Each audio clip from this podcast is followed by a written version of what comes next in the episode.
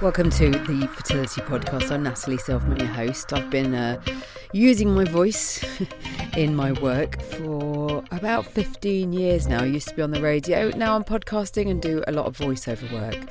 Now, the Fertility Podcast has a whole host of episodes for you from adenomyosis to zero sperm. It's total A to Z of all sorts of things that affect you on your fertility journey. I'm mum to a little boy called Phoenix after having successful ICSI treatment, and that was my reason for starting the podcast. And I hope that if you found us, then you'll realize that you are not alone. This podcast is to help educate and empower you. I brought together as many experts and tried to share as many of your stories as possible. And I now have my wonderful co host. I'm Kate Davies, a fertility nurse consultant, and I'm adamant that we can all do so much better at understanding our fertility. I'm really passionate about teaching you to take ownership of your fertility, teaching you practical steps emotional coping strategies, and lifestyle changes that you can make to hopefully optimize your chances of conceiving. Now you know who we are, all you need to do is enjoy the show.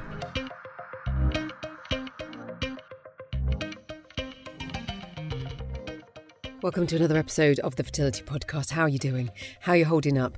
It is the 6th of April, if you're listening to this as it's just come out, and we are still in lockdown. And I just wanted to do a little intro before you hear the episode to say, I hope you're doing all right. And um, basically, Kate and I are going to be starting this Wednesday, which is the 8th of April, uh, a little Instagram live where at 12:30 GMT time we're going to be doing the Tea Break Pod live on Instagram.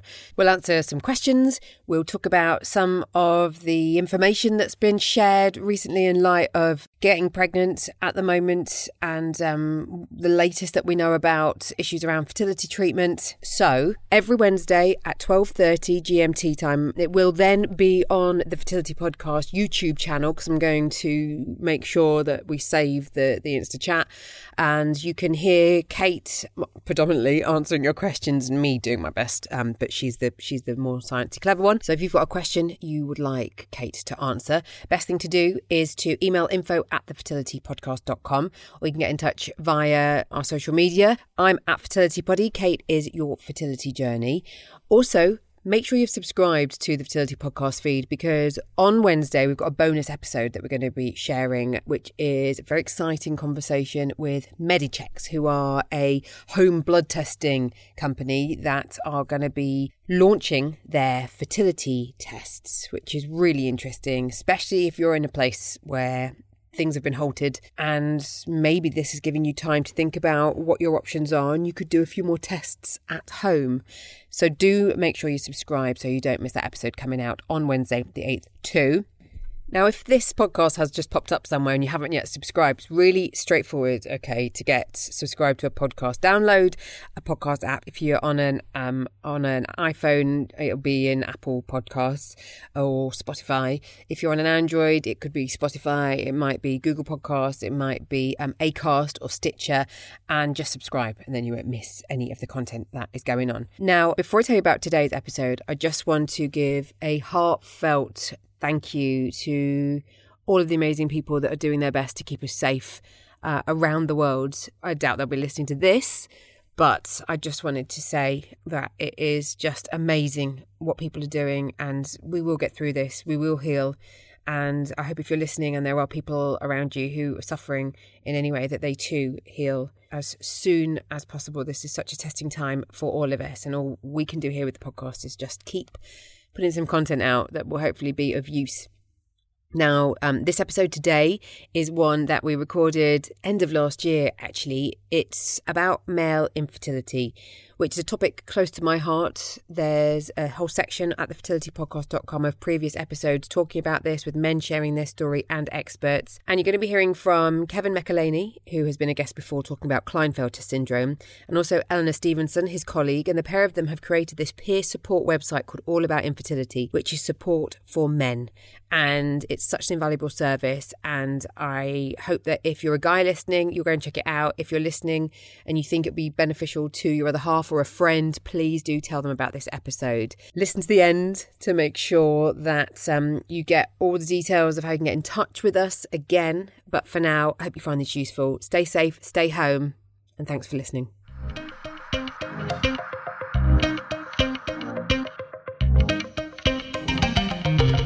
So we're now going to welcome to the podcast a newly honoured professor of nursing, Eleanor Stevenson, who is at the Duke University School of Nursing in North Carolina, along with Kevin McEleny, who is a male fertility urologist. Along with Kate, we are really chuffed to have you both here on the podcast. We've crossed all our time zones, and with the power of technology, we're all connected um, on a really like miserable evening here in the UK. I think it's pretty gloomy where you are, Eleanor, isn't it? It is indeed. Well, it's lovely to have you here. Tell us, Eleanor, first of all, a bit about your background, and then we're going to talk about the the joint project that um, you've done with Kevin.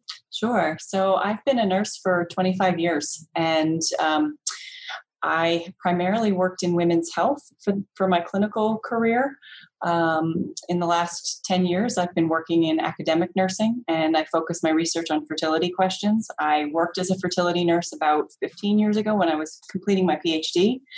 And I just, uh, I knew that, that these were my people that I really needed to focus my career and my professional efforts and passions towards. And I just, I, I love the clinical area. I love the patients. And I have enjoyed very much working to make things a little bit better for patients who are going through fertility and also help nurses who are entering the field have an awareness about fertility and some of the considerations. I love that you said that, you found that they were your people because that's exactly how I feel about fertility and fertility patients. They are definitely my people. I completely get that. Yeah, I had been working in um, as, um, uh, like I said, a women's health nurse in various areas. And as soon as I worked in, with this population, I just felt that they were somebody I guess I understood and I saw, you know, the ups and the downs and the in betweens that patients can uh, go through, uh, women and men. And I just felt like I could understand them and and that piece of me as a nurse that connects with patients that's where i felt the most connection. So kevin tell us how the pair of you met. I have spoken with kevin on a previous podcast episode and i will share a link to it but tell us how you and eleanor met and a bit more about your work. Well it was some years ago when ESHRE which is the european fertility meeting was in london and we were both speakers and we ended up sitting next to each other at the speakers dinner. So i figured out that eleanor was uh, a qualitative researcher, and I realised how impactful that could be for really making a difference to people who are affected by fertility challenges. So my challenge was to try and persuade Eleanor that what she wanted to do was to do male fertility rather than female fertility, so I could get her enormous American brain in on, on the scene to try and make a difference to people. So it kind of worked. It kind of started from there, really. Then we sort of corresponded, and then we got some small grants together. Well, Eleanor did most of the writing because she's really the brains of the outfit. And uh, we had some research together, and it's, it's taken from there, really. This is kind of, in some ways, this is the logical endpoint of what we've been trying to work towards now for many years. Well, it's really exciting what you've created. So let's start kind of getting our heads around it because you've kind of created a brand new platform, haven't you? Yeah, so basically, the research we'd done before, we'd interviewed couples affected by male fertility problems both in the UK and in the US. And we may have spoken about it before, and Eleanor was, was the, the US arm. And one of the things we found was that the men were very, very distressed, but they didn't want to disclose, they didn't want to speak to people, counsellors, or at least some of the men wouldn't. Not anything wrong with counselling, of course, it's fantastic, but they simply wouldn't engage with it. And beyond that, they wouldn't let their partners disclose to other people. So not only was the female partner supporting the man, she was feeling under supported herself. So we tried to think of a way in which the men could get some support and then it would enable all to have a smoother journey because as we all know perfectly well, it doesn't always end the way people would like it to. So looking at experiences like the men's sheds movement, where it's been shown that men can often function best if they're dealing with other men and they're kind of shared around a task and it's the peer support element that seems to work for them. But obviously, then there's the issue of how do you limit the privacy, the disclosure, which is a concern for them. We thought maybe the way to do it would be an online peer support platform where men could register and then log on anonymously and get support from other men who are in the same situation as them. And because because of the power of the internet and all that, it could be done anywhere. So the next step was to try and find somebody who would help us do it because obviously I'm uh, incredibly au fait with IT, as you've probably spotted so far. Well, Ellen's better than me, but the seamless connection that we had. I've got to wind the thing up the back there to get it going again. But uh, we need someone who can basically have the the ability to, to set up this system, but also to help us promote it. And we haven't got the time, you know, we're busy doing other things. So we ended up working with Cryos, who you, you probably know as a sperm bank. We had a, a good meeting with them at ESHRE last year, and we told them that we felt they had perhaps a, a kind of moral responsibility to put something back. Their business model is based on an altruistic gift, if you like. And they, they thoroughly understood that. And I thought approaching a Scandinavian company would be a good idea because they've got this kind of ethos about uh, being part of the community and, and, and, helping others. And they really responded well to it. So they've been very enthusiastic and it's gone from strength to strength. So then we kind of figured out what we wanted on there. So we decided that there's a concern amongst some men about the information they get from the internet. Is it correct? Is it going to be harmful? What can they believe? Because you may not realize this, but sometimes some fertility websites do sell things that perhaps aren't necessarily proven treatments. So, so we thought we'd try and do is get some nice, straightforward information on there that people look to and say it's written by experts, it's reliable, it's non-contentious, this is something that can be believed. As well as that, we'd like to have other bits and pieces too. You know, maybe more provoke provocative types of comments at, you know, cutting edge research or controversial areas, but to start with, we wanted just basic information that people anywhere around the world will be able to log on to for free to read and get some knowledge. Kevin, I just want to take you back a minute to when you were talking about the kind of research that you did amongst the UK and US couples and how you found that the men were coming across. Because one interesting thing that I've found quite a bit in my practice is that often I'll have I'll find that a woman takes the blame for infertility if it is, say, it's a male factor infertility, but the woman to protect her husband or partner will take on that blame to the to her family and friends. So she'll actually say it's her fault to protect the partner, which I think is really interesting. So that's one thing that I've found quite a bit. But I wanted to ask you a little bit more about that that research, you know, and Eleanor as well. What did you what what came out of that research, and and were there any differences that you found between UK couples and US couples, or was it quite similar across the board? Yeah, it's a great question. And I think one of the things that was kind of uh, very unique about our particular study was we interviewed the female partners specifically trying to understand their perspective of what he was going through and how they reacted, how they handled the diagnosis and the subsequent treatment. Yes, everything that Kevin shared about the male experience was actually seen in both uh, both sites. So we found consistency across the pond that uh, U.S. men are, are are struggling similarly to U.K. men. But what I found to be particularly interesting uh, goes to your point that the female partners seem to be what I call, as a researcher, I called it active management of the man's emotions. And they were purposely, whether they were consciously doing it or not, but they were very purposeful about trying to help manage his emotional journey. And sometimes that did mean absorbing the diagnosis or sharing that you know since and it was uh, somewhat easy to do in some ways because the female is the one that bears the physical brunt of the infertility treatment having to go through the injections or the ivf process or whatnot. And so it very often i i would say more than half of our couples you could definitely see the females taking that kind of active role um, in negotiating that between the, the two partners and their uh, uh, intimate relationship Mm. It's exactly what happened in our situation. Ah, okay. It's really interesting, actually. Yeah. And with that in mind, are we then hindering the conversation in men? We're trying to encourage it to happen more. Yet, I know, Kevin, I'm sure you're familiar with the Men Only Facebook group that Gareth Down set up. And the idea was to enable men to not feel that their conversations were going to be overlooked maybe by their partners or it was to try and encourage that conversation. And i'm assuming that's that's the intention is to hope that that there will be that freedom of, of speech with this. Absolutely. We want it only to be that the men only will be able to log into this and obviously we're not going to go around people's houses and see who's typing in what but obviously you know, we, we've seen it when women can creep onto the, the web space, the men retreat a little bit, and we want a, a, space where they feel safe to talk and talk openly about how they feel. And I completely agree that they may feel a little bit more restricting what they can do and say, and indeed how they, how they behave. It may not even be what the women say or do that makes them feel that way. It might just be the way they feel they have to behave in front of women. I don't know, but we would very much like it just to be for that particular group. Now, in due course, there'll be other versions of this platform. There'll be versions for, say, same-sex couples, single women, etc. So there'll be it will be rolled out to try and encompass all different patient groups. But we started with the men because we feel they're the ones who perhaps have perhaps some of the least least understood, least explored, perhaps they're least supported in some ways. So we're trying to help a group of people who perhaps are particularly struggling at the moment right now.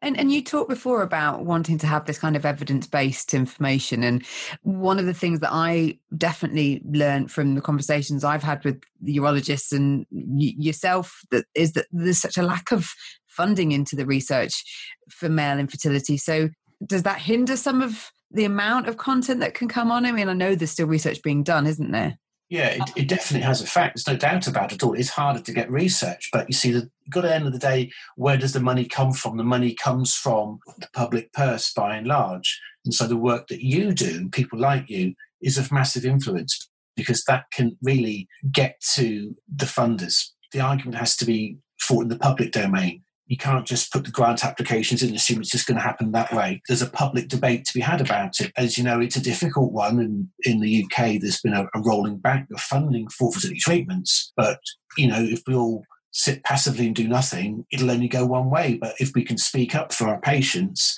if we can make the public aware of the, the fertility discussion of, of, what needs to happen, I really think we can make a difference. So I really think that it's very important to have this conversation in public, and in that way, it will influence the funding in longer term.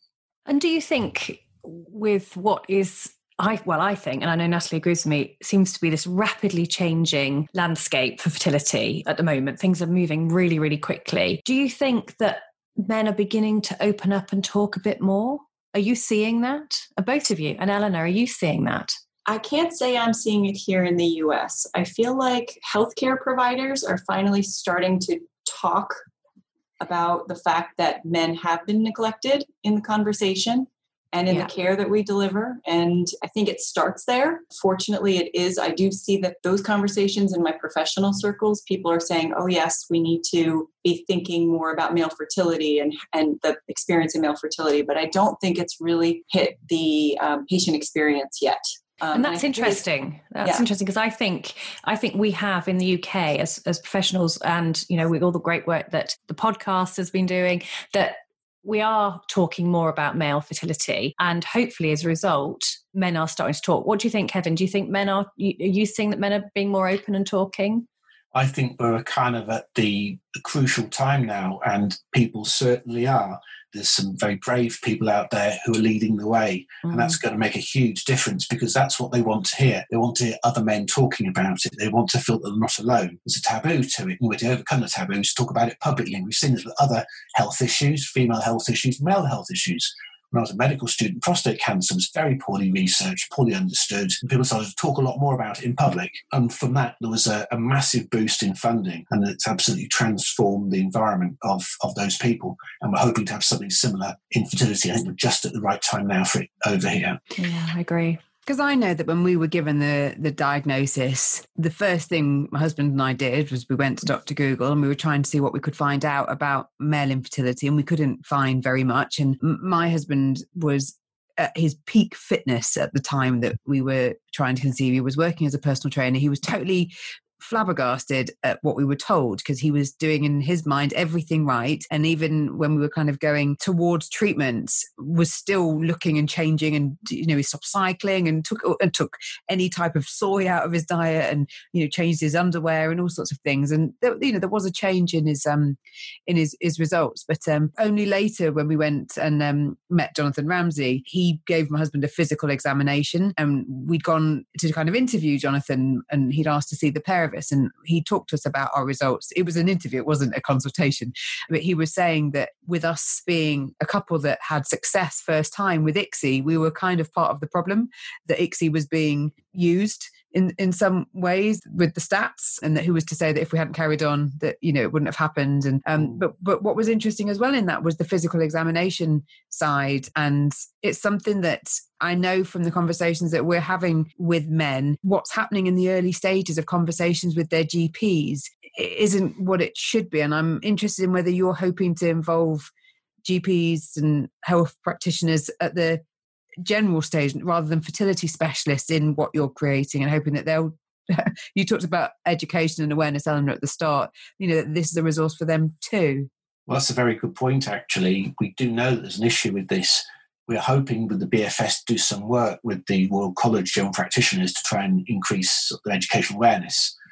Some of what came from the research we've done and from other, other people in this area is that how the information is given over, what they're told at the start, can have enormous consequences for their psychological well-being. Some of the things have been put over, they've been explained to the patient in a fairly harsh way, which I, I think isn't intentional. It probably just reflects the fact that they aren't really too sure of the ground that they're on and what they're supposed to be saying. So I definitely think there's a role for education in this area. I think it's difficult for GPs because they've got to know so much about so many different things and also their consultations are necessarily short. It's just the way it is, they're overburdened. But giving that information over, breaking that bad news to them is really important done in the right way.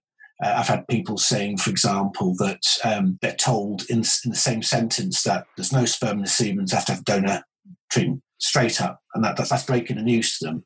And so that's really not what we would advise. There was an issue, perhaps, of patients getting access to counselling who, who wish to have it, or some other form of support at that gap between when they see the GP and they get the news of the problem and when they're first see the fertility clinic and then things start to happen. There might be a role for sort of almost preemptive counselling or preemptive support to get them to that first bit, because obviously, as I'm sure you appreciate yourself, when they first get to the clinic, often they're in bits, often they're um, you know, they're very anxious, they're very stressed, they're uncertain about what's going to happen. For example, we've got one of our pieces we've written is about, you know, what happens when you have the consultation, what is likely to happen, because there's a lot of fear and anxiety. You mentioned examination. Well, it, examination should be mandatory for male patients with the problem, but it, it's rarely performed, and that's really something we need to change. Mm.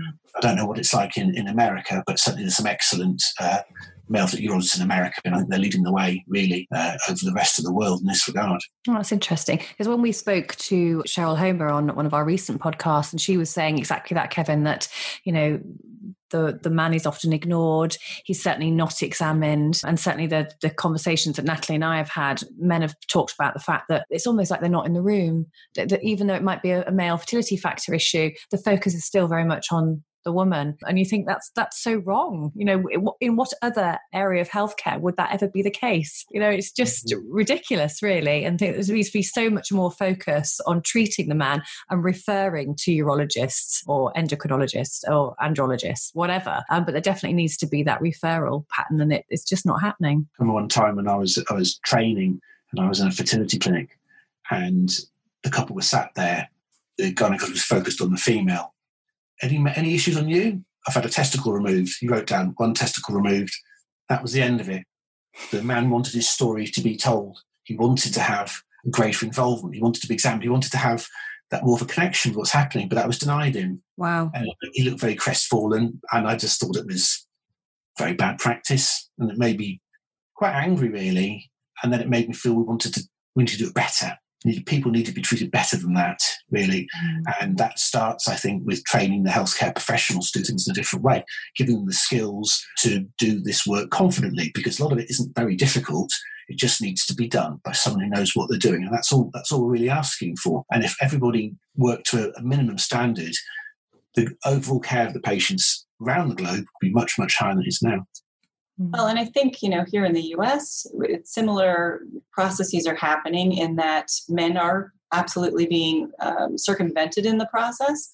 And I think that's in part because of how our healthcare, our fertility care structures are um, how fertility care is delivered in general, in that it is a female facing healthcare structure. Women are the ones who seek out the appointments because they're ultimately the ones that get pregnant. And when a male factor is, is detected, because pregnancy is the reason they are coming in, if there is a solution to circumvent, it's very easy to say, oh, we'll just do an, you know, intrauterine insemination or we'll do ICSI.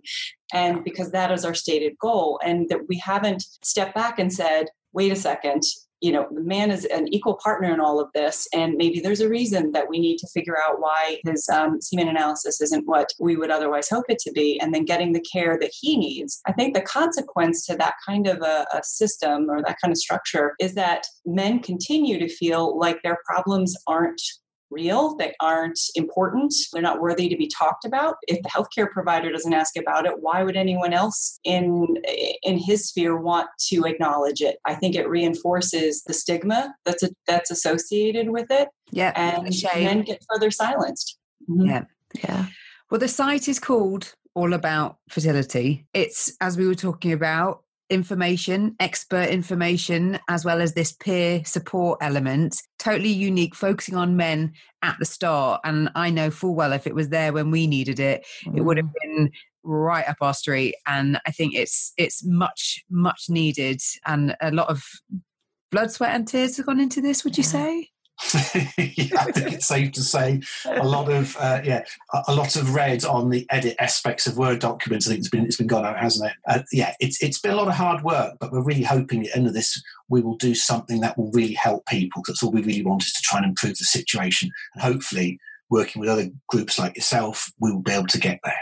Oh, it certainly sounds amazing. Congratulations. The expert input, it's it's so needed. I mean, uh, you know, it's what anybody who's got that TTC hashtag over them, whether it's unexplained, whether it's male factor, and you're on Dr. Google, you want that expert advice. And so to curate it like this, I think is so valuable.